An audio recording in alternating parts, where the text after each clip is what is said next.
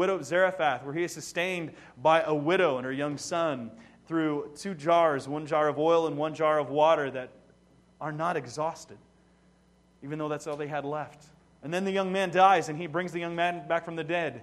It's a miracle, miraculous to see. And then we saw his defeat or his sh- the showdown between the 450 prophets of Baal on Mount Carmel when he prepares the sacrifice and God sends fire and it consumes the sacrifice. While the prophets of Baal, they called out and there was nothing. God answered by fire. And then he answered after Elijah prayed that it would not rain, and it didn't rain. And then finally it did rain. He prayed that it would rain after three and a half years, and then God brought the rain. And then we saw last week as he confronted Naboth, uh, or not, not Naboth, but Ahab, after Ahab had stolen Naboth's vineyard. And then God had proclaimed death for Ahab. But now we come to the end of Ahab's life. Ahab dies according to the word of the Lord, and we move into the latter part, or the next chapter in Elijah's life. We see now he's interacting with Ahab's son, Ahaziah. Now, Ahaziah comes to reign, and he has a, a reign of about two years. And you think that he would learn from his parents' mistakes, but he doesn't. He's a fool. How many of you have ever been a fool in your life? You ever done something foolish? I think we all have. I'm going to talk a little bit in a moment about something that I've done foolish in my life. One of the many, many, many, many, many, many things in my life. But before we get to that, let's open up your Bibles, if you have one, hopefully you do, to the book of First Kings, and uh, actually Second Kings, but we're going to be reading a portion of First Kings. And if you're not familiar with the Bible, uh, and hopefully you have one with you. If you don't, I would encourage you to try to look off someone. And if, you, if that's a little bit difficult, just listen in. But Second Kings is in the Old Testament. It's only a few books in. If you're having a hard time finding it, uh, look in your table of content. It's got a two in front of it. But we're reading from 2 Kings chapter 1, and we'll be reading from 1 through verse 18. But even actually before that, I'd like us to look back at the previous chapter, 1 Kings chapter 22, verse 51. Let's actually start there, and then we'll jump into 2 Kings chapter 1. It has a little bit of a backstory that I believe is important. It is our custom here at Village Bible Church Grace Campus to stand for the reading of God's Word. So please stand with me, and I'll be reading from the English Standard Version. 1 Kings chapter 22, verse 51, all the way through 2 Kings 1 through 8, 118. Ahaziah, the son of Ahab, began to reign over Israel and Samaria in the 17th year of Jehoshaphat, king of Judah.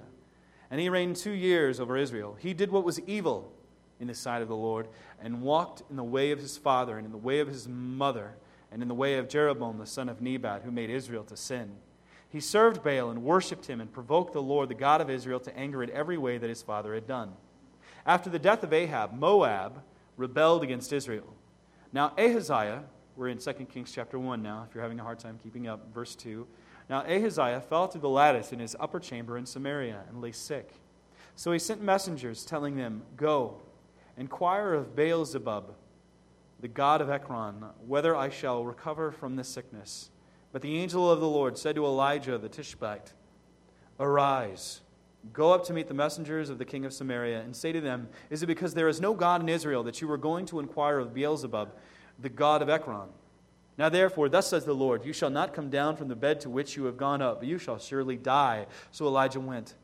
The messengers returned to the king, and he said to them, Why have you returned? And they said to him, There came a man to meet us, and said to us, Go back to the king who sent you, and say to him, Thus says the Lord, Lord, is it because there is no God in Israel that you are sending to inquire of Beelzebub, the god of Ekron? Therefore you shall not come down from the bed to which you have gone up, but you shall surely die.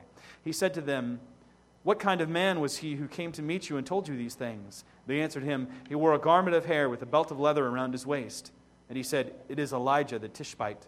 Then the king sent to him a captain of fifty men, and with his fifty, he went up to Elijah, who was sitting on the top of a hill, and said to him, O man of God, the king says, Come down. But Elijah answered the captain of the fifty, If I am a man of God, let fire come down from heaven and consume you and your fifty. Then fire came down from heaven and consumed him and his fifty. And the king said to him, sent to him another captain of fifty men with his fifty. And he answered him and said to him, O man of God, this is the king's order. Come down quickly. But Elijah answered them, If I am a man of God, let fire come down from heaven and consume you and your fifty.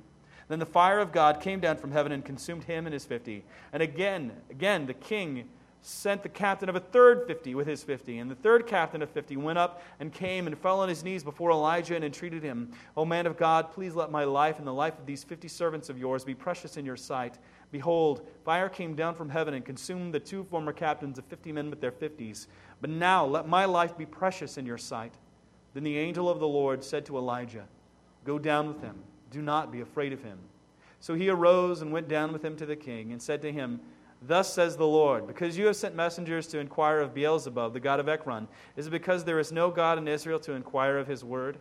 Therefore you shall not come down from the bed to which you have gone up, but you shall surely die. So he died according to the word of the Lord that, that Elijah had spoken. Jehoram became king in his place in the second year of Jehoram, the son of Jehoshaphat, king of Judah, because Ahaziah had no son. Now, the rest of the acts of Ahaziah that he did, are they not written in the book of Chronicles of the kings of Israel? Blessed be to the reading and understanding of his word. You may be seated. We're going to learn about being a fool. That's what I've entitled this message, Fools. Now, this passage can cover a lot of different things. We see a lot of different elements. We see grace, we see holiness. Today, we're going to focus on one aspect of it that I think is sometimes overlooked, and it's talking about being a fool. Now, I'm sure that everyone in this room has been a fool at one period of time in their life. Think of one of the most foolish things that you've done. Or is there too many to choose from? I know myself, when I was nine years old, I did one of the most foolish things I could ever imagine. Uh, it was baseball time, it was summer, and I wanted a baseball bat. Now, I didn't have a dad in the home, so I didn't know a lot about baseball, and my friends were all playing, and I had to kind of learn on my own. And one of the things that I knew is that they all had Louisville Slugger baseball bats. And I wanted a Louisville Slugger baseball bat. It just was the normal wood grain, it had Louisville Slugger on it. I wanted that so bad. I needed that in order to hit the ball. At least that's what I thought. So my mother, God bless her, went out and bought me a baseball bat, and it said Louisville Slugger on it. There was just one problem it was black. I wanted the brown Louisville Slugger baseball bat. So a friend of mine told me a way that I could get the black off, that I could put paint thinner or, uh, you know, like varnish remover on it. So I went into my garage. I was nine. I went in my garage, found it. Remember, I don't have a dad in the home. It's just me and my mom. It's summertime. And uh, I start putting paint thinner all over my bat in order to get the black paint off my bat, and it's coming off. And then they, I remember him telling me, in order, a quick way to get it off your bat, and, and I've been doing it for about 20 minutes, mind you. He goes, a quick way to get all that stuff off your bat before you paint it again is just light it on fire, and then, and then it'll just go right off of it. I'm like, well, that sounds pretty smart. So I take the bat and I light it on fire, and I'm holding. I'm th- I think I think I'm a genius. I'm just holding with one finger. I, I know that it's gonna. I didn't realize it was gonna light so fast. So it went straight up, and I see it creeping from my finger. So I let the bat go, and it falls. Now my garage is all closed, and I'd been playing, messing with this paint thinner for about 20 minutes. So the paint thinner is all over the floor. So when the bat hits the floor, the fire just spreads. Now I'm thinking, my mom's to kill me. So I think I'm a genius. I run outside, I adrenaline rushing in my nine year old body. I throw out the garage door and I look for the most valuable possession in the whole place is just going up in flames. All, it, there was a lawnmower. So I grab the lawnmower and I pull it out right as it goes boom! It blows up right before, right? I mean, literally almost right in front of my face. So I run right back in there and I think, what else could I save? And I'm looking around. Now, there's another thing that was going on at this period of time is that in, in the wintertime, we had a kerosene heater. So we had a big, giant drum of kerosene in this room. And as I'm looking around, and my nine year old, I'm like, I don't know what to do. I didn't know what to do. I didn't know what to do. And, and right before hope was lost, my neighbor comes in with a fire extinguisher and he blows everything out. And uh, I'm sitting there going, Don't tell my mom. She'll kill me. I'd like to see 10. And, uh, and I'm looking at, I go over and I look at the kerosene drum and it's swollen. Right before it had burst. Now, did I mention this was my mother's birthday? Did I, did I mention that? This was my mother's birthday, too, right? Now, I did something very foolish that day, but I learned from my mistake. I learned don't play with fire, stupid. now, many of us, though, I mean, we, we, we've all made mistakes in our life. The, the question, though, is whether you're a fool or not, is not making a mistake the first time, it's making it the second time. I tell that to my kids all the time. You know, you can make mistakes, just don't repeat them. And sometimes we know that we do. But you know that there's other people out there that keep repeating the same mistakes over and over after warning, after warning, after warning, and after warning. And Ahaziah is that kind of person. Now, that's a fool. Now, there are two kinds of fools. These aren't in your notes. There are two kinds of fools. There's the intellectual fool. This is the, the fool that the psalmist talks about in Psalm 14, verse 1. The fool says in his heart, There is no God. They've looked at the facts of Christianity and they consider them fables. And they reject Christianity out of hand. That's the intellectual fool. But then there's another kind of fool. This is the practical fool. This is the person who acknowledges one thing but does something entirely different. Now, I'd venture to say that there's many people in this room that falls into that category, especially in reference to their Christian faith.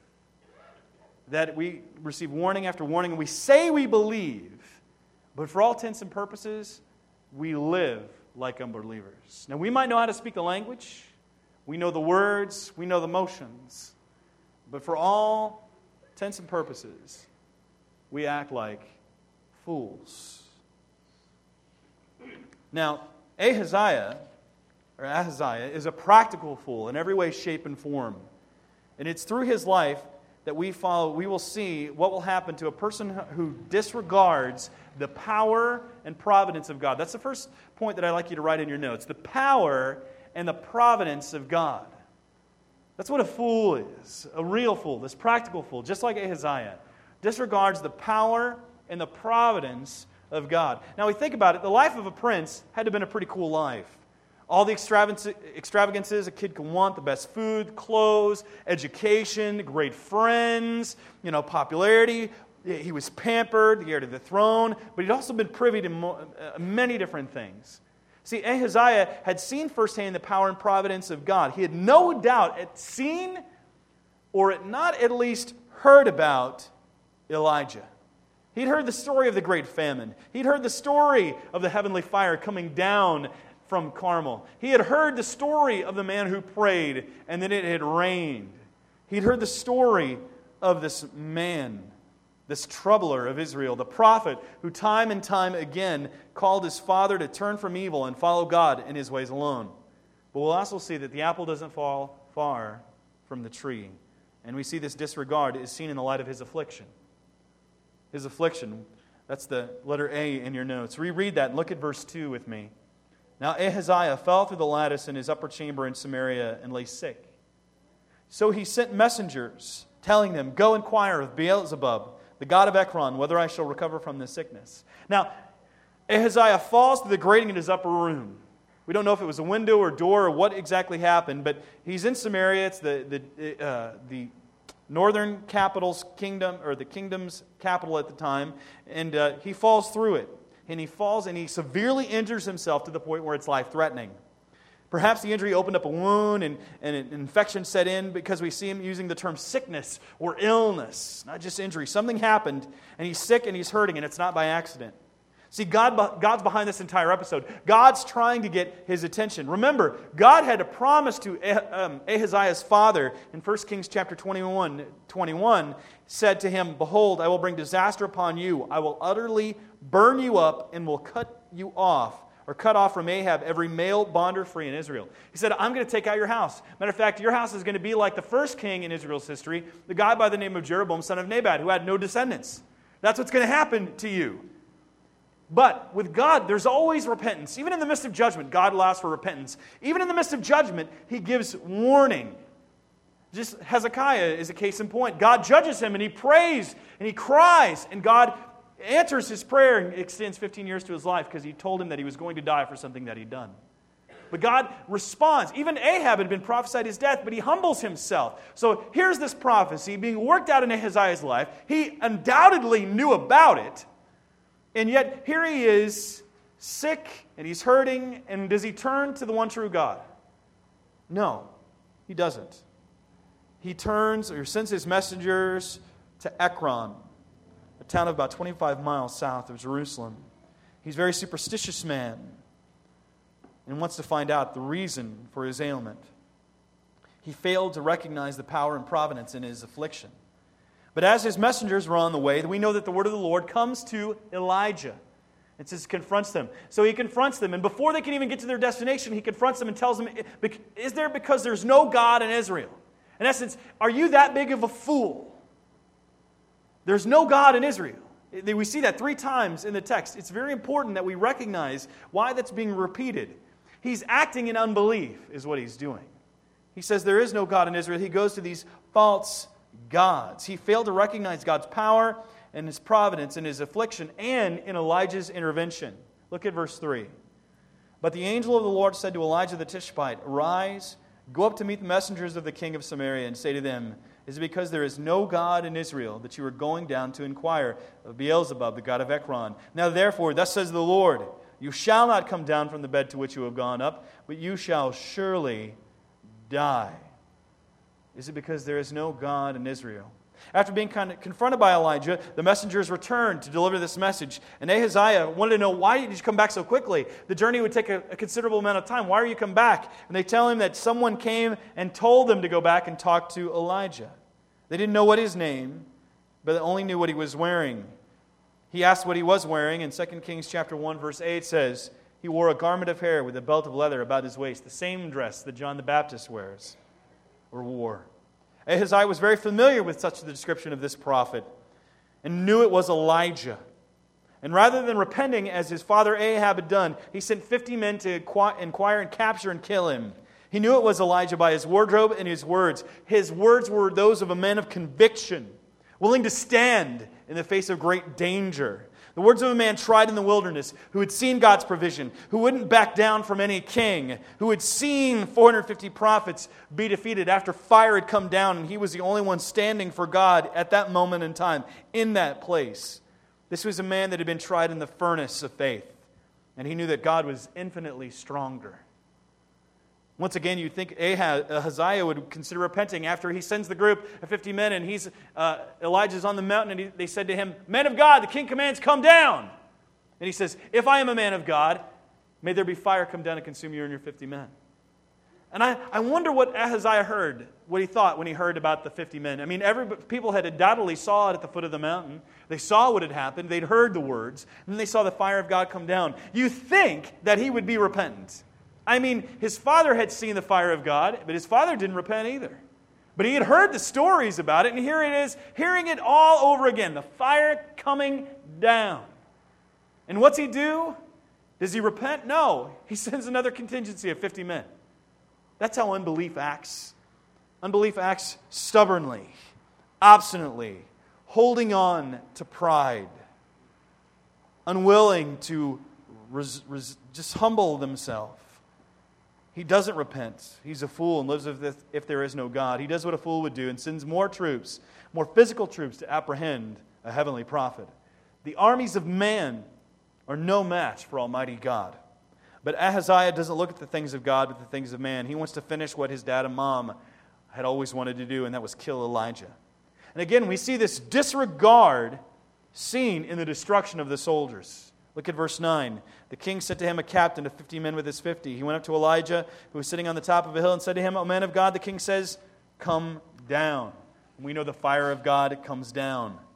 Three times Ahaziah would send his men to get Elijah. Twice word, word would come back that the fire of heaven had fallen, had destroyed them. You would have thought after the first time, or for sure the second time, he would have said, Wait a minute, I've seen this movie before. I know how it ends. But he doesn't. He is hostile. He doesn't, he's, he's just operating in some ways out of his right mind because he's holding on to his sin, holding on to his pride. The same prophet is coming to confront him, and the same fire proving who his boss, but none of it changes his heart. The fool says in his heart, There is no God. There are many who wake up each and every day they see creation, they enjoy life, they see miracle after miracle before them in the kaleidoscope of God's greatness. And still, with every breath, says there is no God. They're unwilling to see the power and providence of God in their lives. They're fools.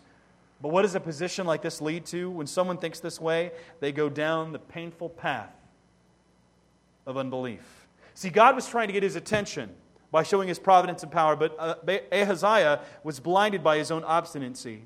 It's our own pride that gets in the way. We refuse to back down. Like Pharaoh, after seeing God's power and the miracles and the plagues of Egypt, the scripture, the scripture says that he hardened his heart. God is trying to get our attention. When we continually go against him and operating in unbelief, there's going to be pain that waits. It's like saying, I disregard God's law. It's like saying, I'm driving on Galena Boulevard and I'm flying down and then I see the stoplight, but it doesn't apply to me. I'm just going to disregard it.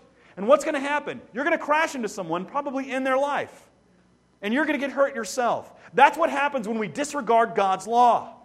We are a law unto ourselves, and we, we expect, though, others to obey the law, but yet we ourselves are somehow above the law. And we can't do that. We do so at our own detriment. I have met far too many people who have lived their lives as if there is no God, and they have opened themselves to all kinds of pain. Unbelief disregards God's power and providence and can give a place to the enemy. Give a place to the enemy. Look at verse 1. In verse 1, we read that after the death of Ahab, Moab rebelled against Israel. Now, Ahaziah had seen this in his kingdom. The Moabites, which was a nation that shared the border with the northern kingdom, had been subjugated by King David and had remained subject to the kingdom of the ten tribes even after the kingdom split in two between north and south. But when Israel was defeated by the Assyrians at the time of Ahab, they took advantage of this defeat and they said, We're going to take our land back. We're going to rebel.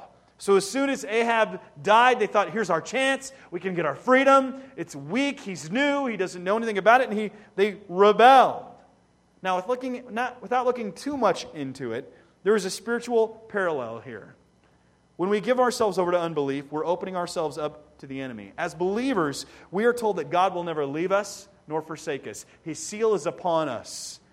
That God is our defender, our refuge, our help in time of need that He's our protector, that He has the Holy Spirit, He puts the Holy Spirit within us to convict us of sin, to show us when uh, we are unrighteous, and to show us how to live the life that God intended.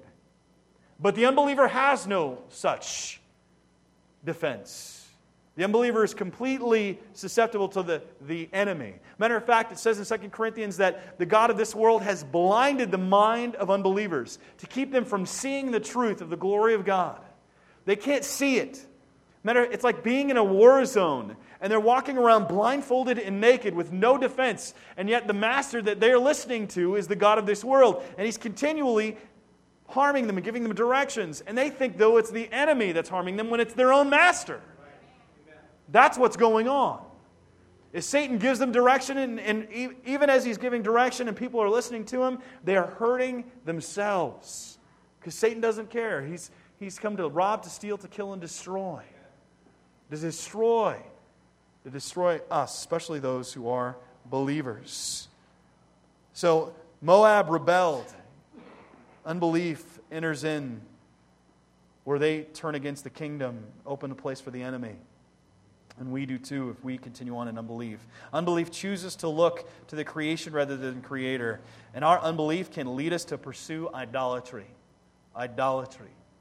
Ahaziah was a superstitious man, and he sent messengers to inquire of the false god, Beelzebub, the god of Ekron. The name literally means Lord of the Flies, which is either a deliberate slight by the divine narrator for the normal title, Beelzebul, which means Baal the Exalted, or Baal of the Master Height, or it simply means Lord of the Flies, a veiled reference to the power behind such a false god, Satan. Whatever the case, Ahaziah sought the assistance of this local deity, the god of Ekron, uh, as I mentioned before, a, city about 25 miles west of Jerusalem. Ahaziah wanted to know his future.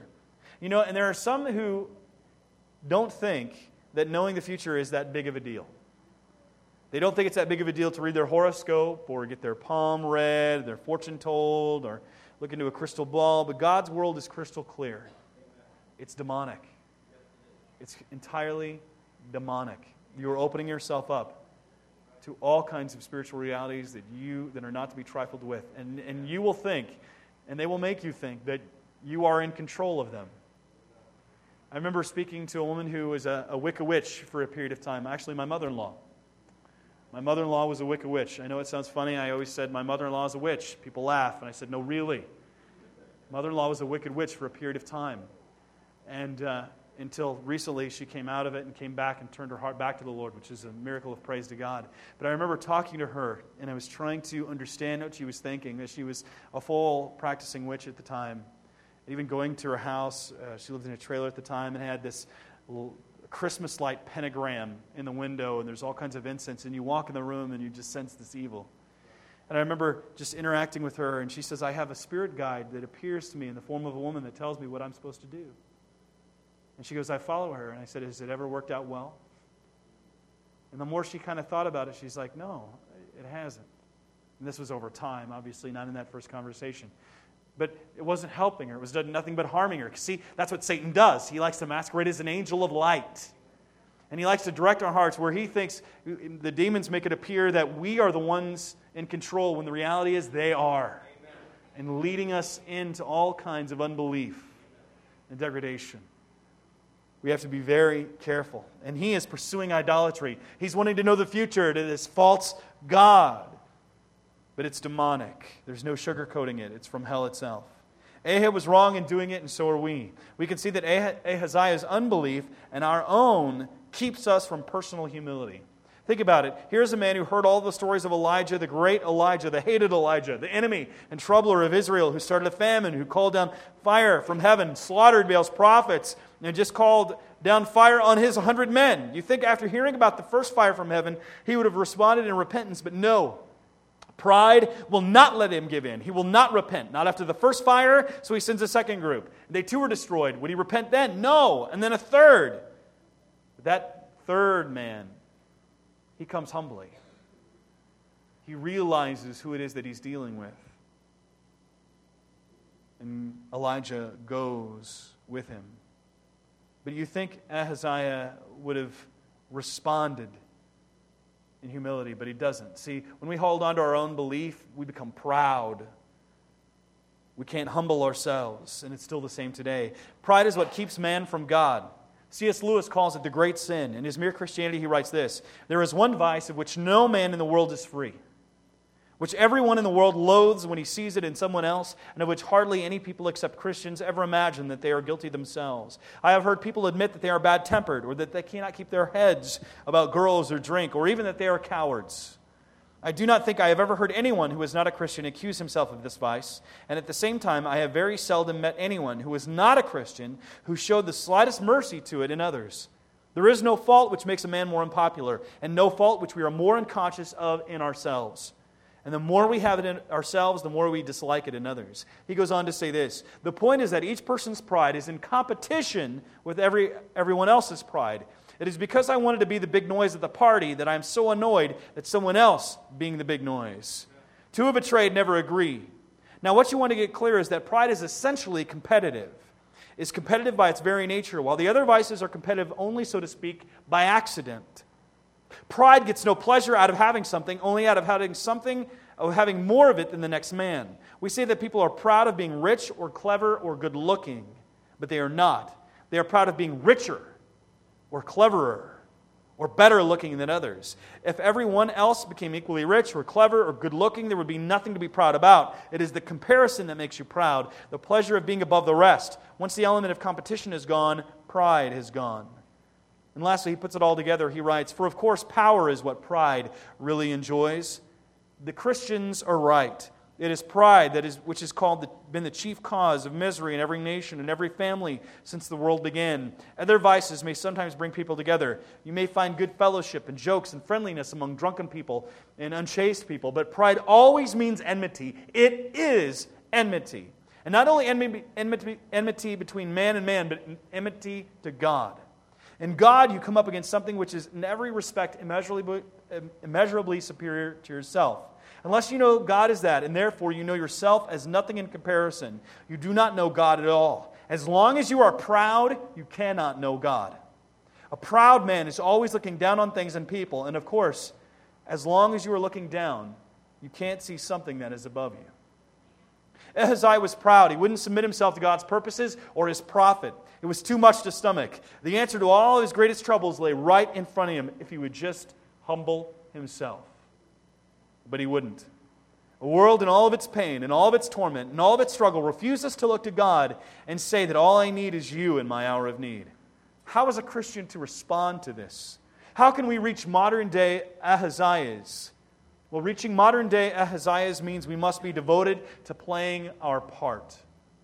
What I mean is this In a world such as ours, Christians must be all the more devoted to a ministry that reaches out and pursues such people. But why? Because we at one time were disobedient, pursuing our own way, following the way of the devil, until God opened our eyes with his grace and love.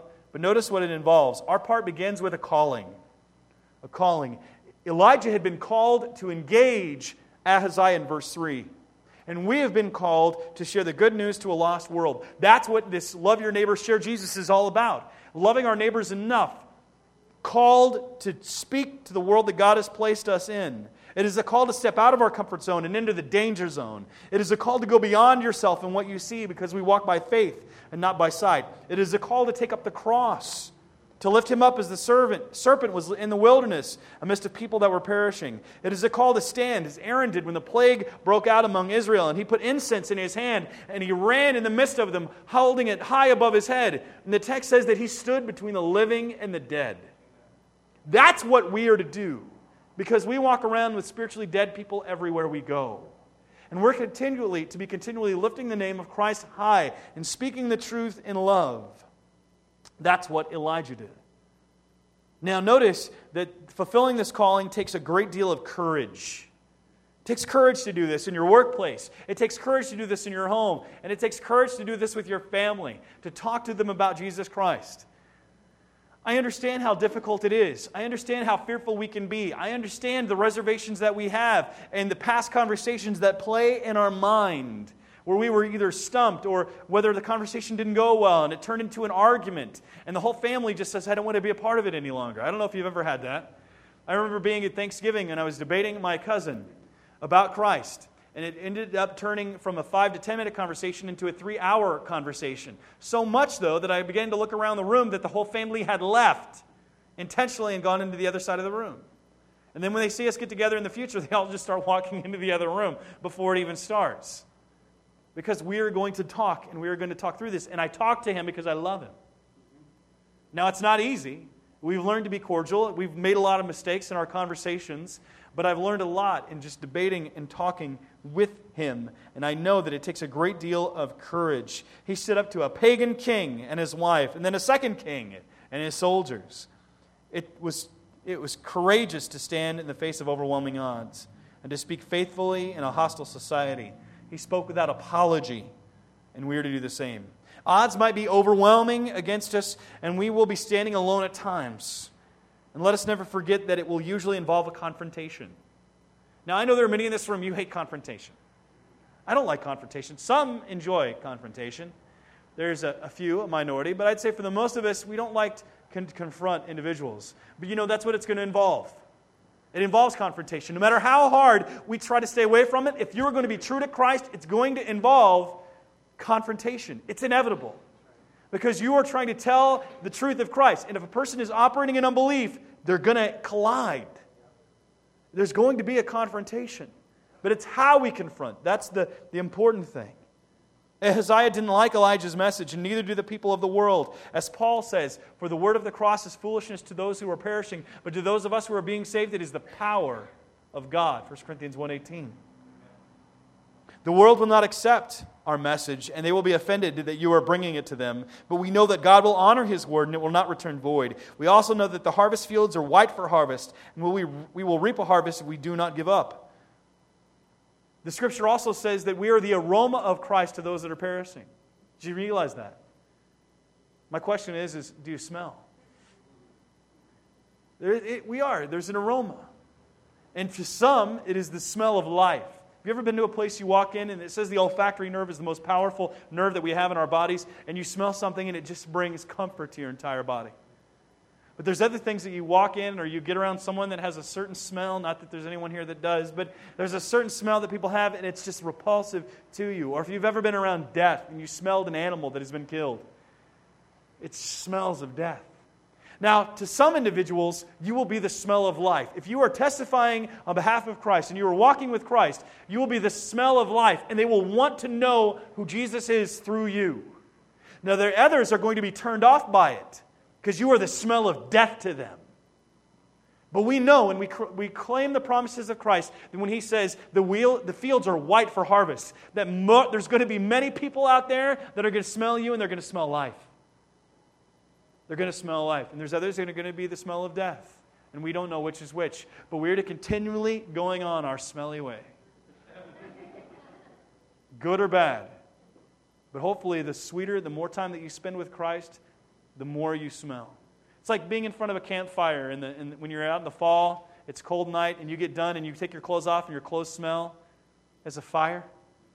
After being in the presence of Christ, when you're reading His Word and you're in prayer and you're spending time with Him, and then you still go back to those clothes and they still smell, but when people come into contact with you because you've been with Christ, you still have the smell of Christ on you. That's what it's like. We must be courageous and we must realize that there's going to be confrontation. Now, the life and death message of the cross, it will, accomplish, it will cause many to go against us, though. Those are the ones who smell death. We must remember that it doesn't uh, guarantee change. What does Ahaziah do? Does he repent? No. Let's look at the text. Actually, in verse 16. And said to him, Thus says the Lord. So he is talking to Ahaziah. Because you have sent messengers to inquire of Baal-zebub, the god of Ekron, is it because there is no God in Israel to inquire of his word you're acting so foolish, Ahaziah? Therefore, you shall not come down from the bed to which you have gone up, but you shall surely die.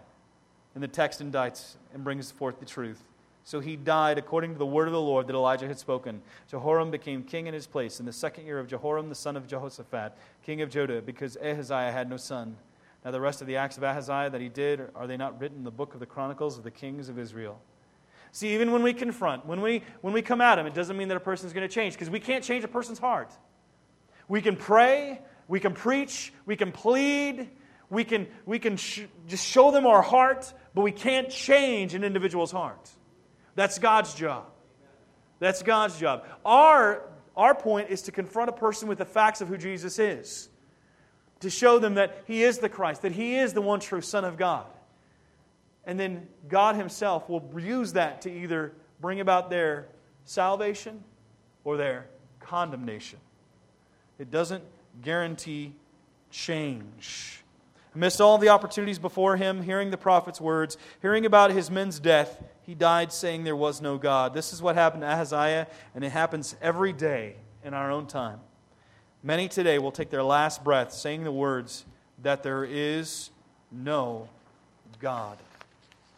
Do you know someone like that? Someone that is holding on to the very end, saying that there is no God? Will you continually plead even on their deathbed? I know that there are many who have said that for many years until they got to the last years of their life. Even as they were drawing their last breath, some have said, There is no God, while others have realized, even in those last few seconds, that Jesus was the Christ. I'm amazed by that. My grandfather was a pastor for over 40 years, done over a thousand funerals in his ministry time. It's amazing to me. And his greatest ministry, and I used to go with him when I was a child, he'd go and talk to these people that were dying in their hospital beds every Saturday. And so many people got led to the Lord. He led them to the Lord right on their deathbed. We never know. It's never too late until that last breath is taken. So don't give up. Don't give up on them.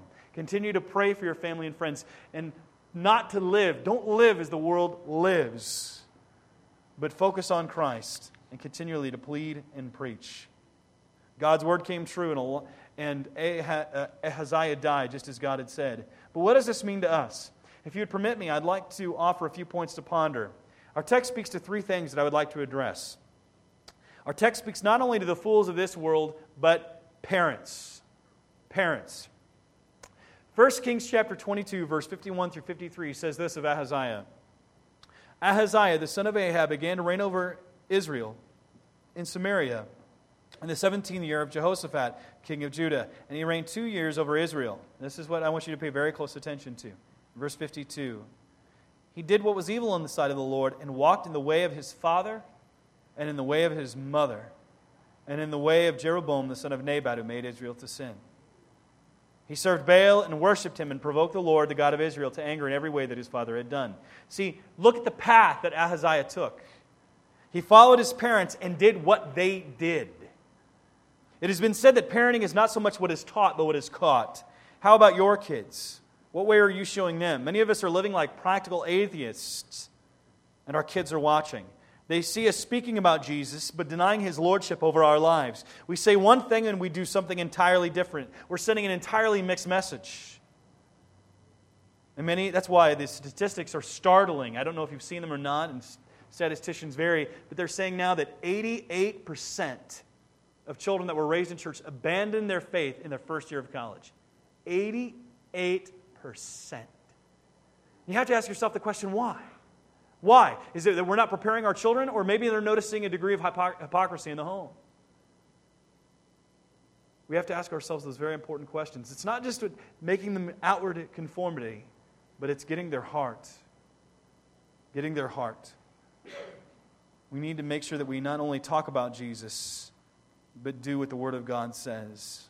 I implore you to be examples to your children, and I don't care how old they are. It gets tougher when they get older, but God will empl- empower you whenever you are willing to make the greatest impact for Him. Next, this text speaks to our perspective. Our perspective. Looking at this passage reminds us that we are to turn to God alone in our hour of need. We refuse to give ourselves over to superstition or anything else that is against God's word. He alone is the one in whom I trust. There are a lot of things in this world that beg us to place our hopes in it, but all of them lead to destruction. Our trust and refuge is in God and in Him alone, in good times or in bad. And lastly, this passage speaks to our priorities. Our priorities.